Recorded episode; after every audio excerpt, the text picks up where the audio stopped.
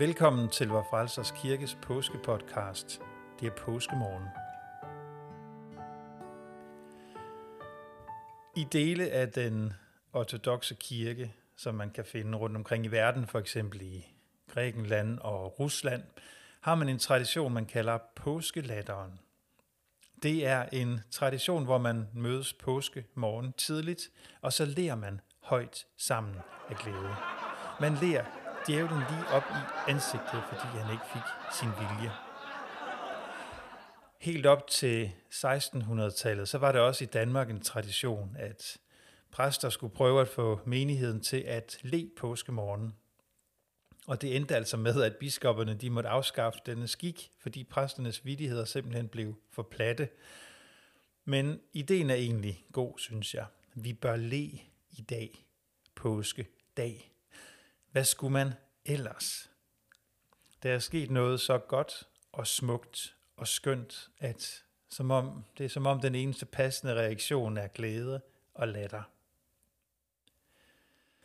Som den lille hobbit Frodo spørger i slutningen af bogen, filmen Ringenes Herre, da han genser sine venner efter mange lange prøvelser.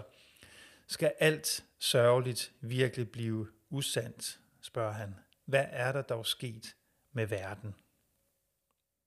Skal alt sørgeligt virkelig blive usandt? Hvad er der dog sket med verden? Ja, alt sørgeligt skal blive usandt.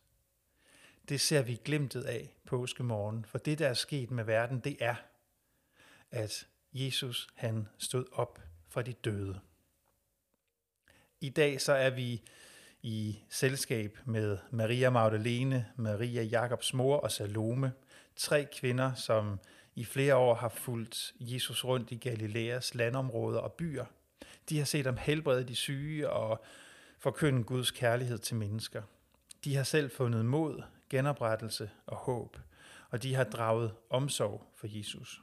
Når han var træt, hjalp de ham med at finde hvile. Når han var sulten, sørgede de for mad. Og så kom den dag, hvor han blev revet ud af deres rækkevidde af soldater, som tog ham til fange og udsatte ham for forhør, hån, tortur og til sidst korsfæstelse og død.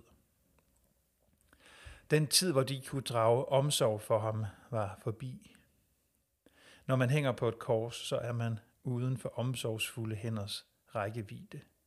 På afstand kunne kvinderne se, hvordan Jesus udåndede, hvordan den udmattede, torturerede krop til sidst ikke kunne trække vejret mere. Og de måtte give slip på ham, som vi må give slip på hinanden, når livsomstændigheder eller døden sætter en definitiv adskillelse imellem mennesker. Kvinderne her havde set til, mens han blev taget ned fra korset, og de havde set, at Jesu liv blev lagt ind i en klippehule. Og nu, på tredje dags morgen, der er de stået meget tidligt op. Måske har de slet ikke sovet. Måske lå de søvnløse, bekymrede, sorgfulde og ventede sig på deres leje. Måske kom morgenlyset som en befrielse fra nattens onde tanker. Og nu går kvinderne ud til graven med vellugtende salver. Det er deres sidste mulighed for at yde Jesus omsorg. Det er en skik, som kan sammenlignes med den skik, vi har i vores kultur, at vi går ud og sætter blomster på en grav. Og da de tre kvinder så kommer ud til graven, så ser de, at stenen, der var sat for den klippehule, hvor Jesus han var, den er væltet væk. De kigger ind i graven og ser der en ung mand i hvide klæder, der overbringer dem det mest overraskende budskab, at de ikke skal være bange, at Jesus er opstået, at han ikke er i graven og i døden mere, at han er gået ud til livet, og at han vil møde dem igen. Og så kunne man jo godt forestille sig, at de vil juble, juble og, og le. Men det er som om kvinderne kan slet ikke tage det budskab til sig. De bliver forvirret og bange, og de flygter ud af graven. Og i begyndelsen, så var de rystet, og de sagde ikke noget til nogen, for de var bange. Langfredag, der siger mennesket nej til Jesus. Og påskemorgen, så siger Gud nej til vores nej og så oprejser Gud ham, som vi korsfæstede og lagde i graven. Det er Guds store kærlighedsmodsigelse af os. Og det var den modsigelse i kærlighed, som kvinderne mødte, da de kom ud til graven. Og den var så forvirrende og så overrumplende, at de er slået helt omkuld af den. Gud siger nej til at lade døden få ret. Han siger nej til at lade hadet vinde. Han modsiger os i kærlighed.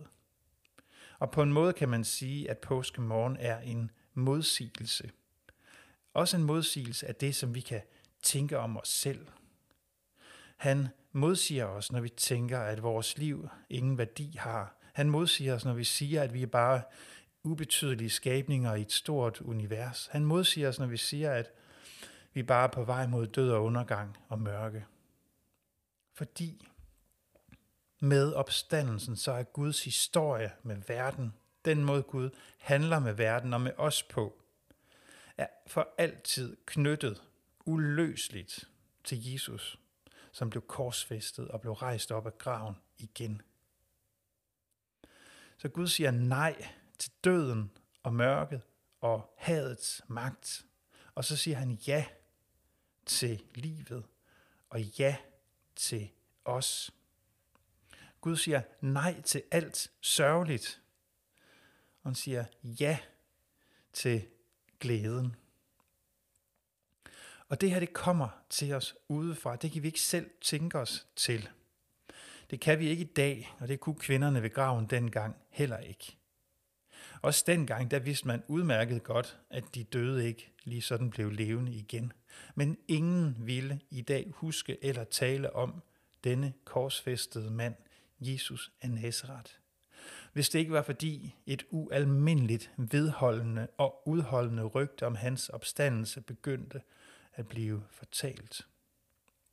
Og de tre kvinder fik indgydt mod. Fra at være, at være sørgende, som havde mistet en, de havde kær, blev de nu til vidner om det største, der nogensinde er sket. I politik, der har vi udtrykket et mistillidsvotum. Og det er en erklæring, som en parlamentarisk forsamling som Folketinget kan stille, hvis de har mistillid til for eksempel en minister. Og der kan være utrolig mange gode grunde til at stille mistillidsvotum øh, for en parlamentarisk forsamling. Påsken, den er så at sige et tillidsvotum. Til trods for, at verden er, som den er, til trods for, at jeg er, som jeg er, til trods for alle begrænsninger og nederlag og skuffelser og forvirringer og fejltagelser, så må vi som kristne leve ud af en grundlæggende tillid. Ikke mistillid. En tillid, som ikke er en tillid til mig selv, ikke til min egne påfund, men til noget, som er sket uden for mig, uafhængigt af mig. Uafhængigt af, hvor original øh, eller spændende eller vellykket jeg er. Den tidligere ærkebiskop af Canterbury, Rowan Williams, han skriver et sted, at påsken ikke afhænger af mine anstrengelser, eller af, om jeg får en mængde nye og begavede idéer. Vi kan altså som kristne leve og dø med en grundlæggende tillid, som kommer af, at vi må vide os elsket af Gud. At vi må falde i den levende Guds hænder, når vi falder. Både når vi mister fodfæstet i livet, eller når vi skal møde livets afslutning. Vi kan med udgangspunkt i påskemorgens tillidsvotum, med udgangspunkt i, at Gud han har sagt nej til død og had og mørke, så kan vi strække vores arme ud mod fremtiden, hvad den end måtte møde os med. Og vi må bede om og tro på, at vi bliver grebet.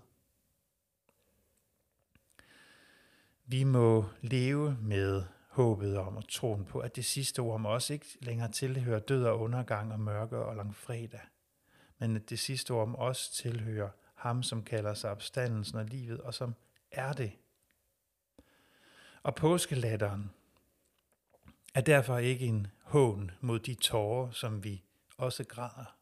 Påskelatteren er ikke en hån eller en nedgørelse eller en bagatelgørelse af den smerte, som vores liv også består af.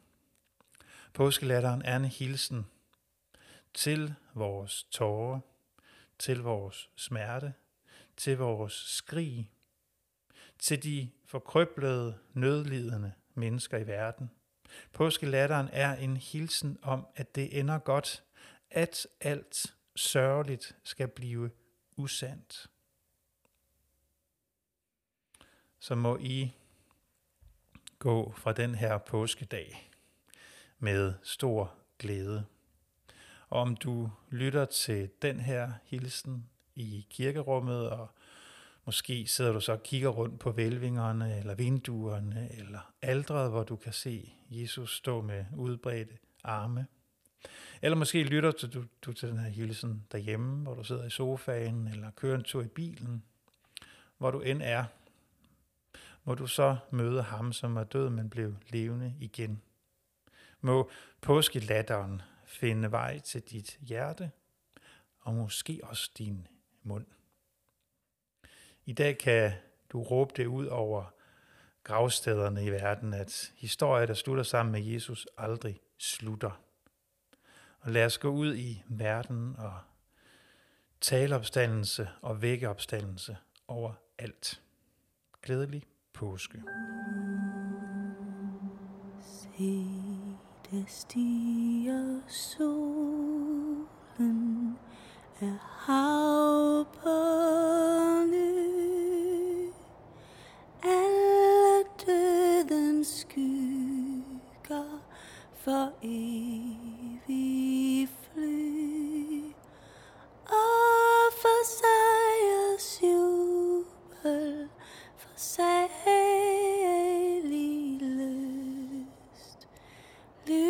voices stand lost still.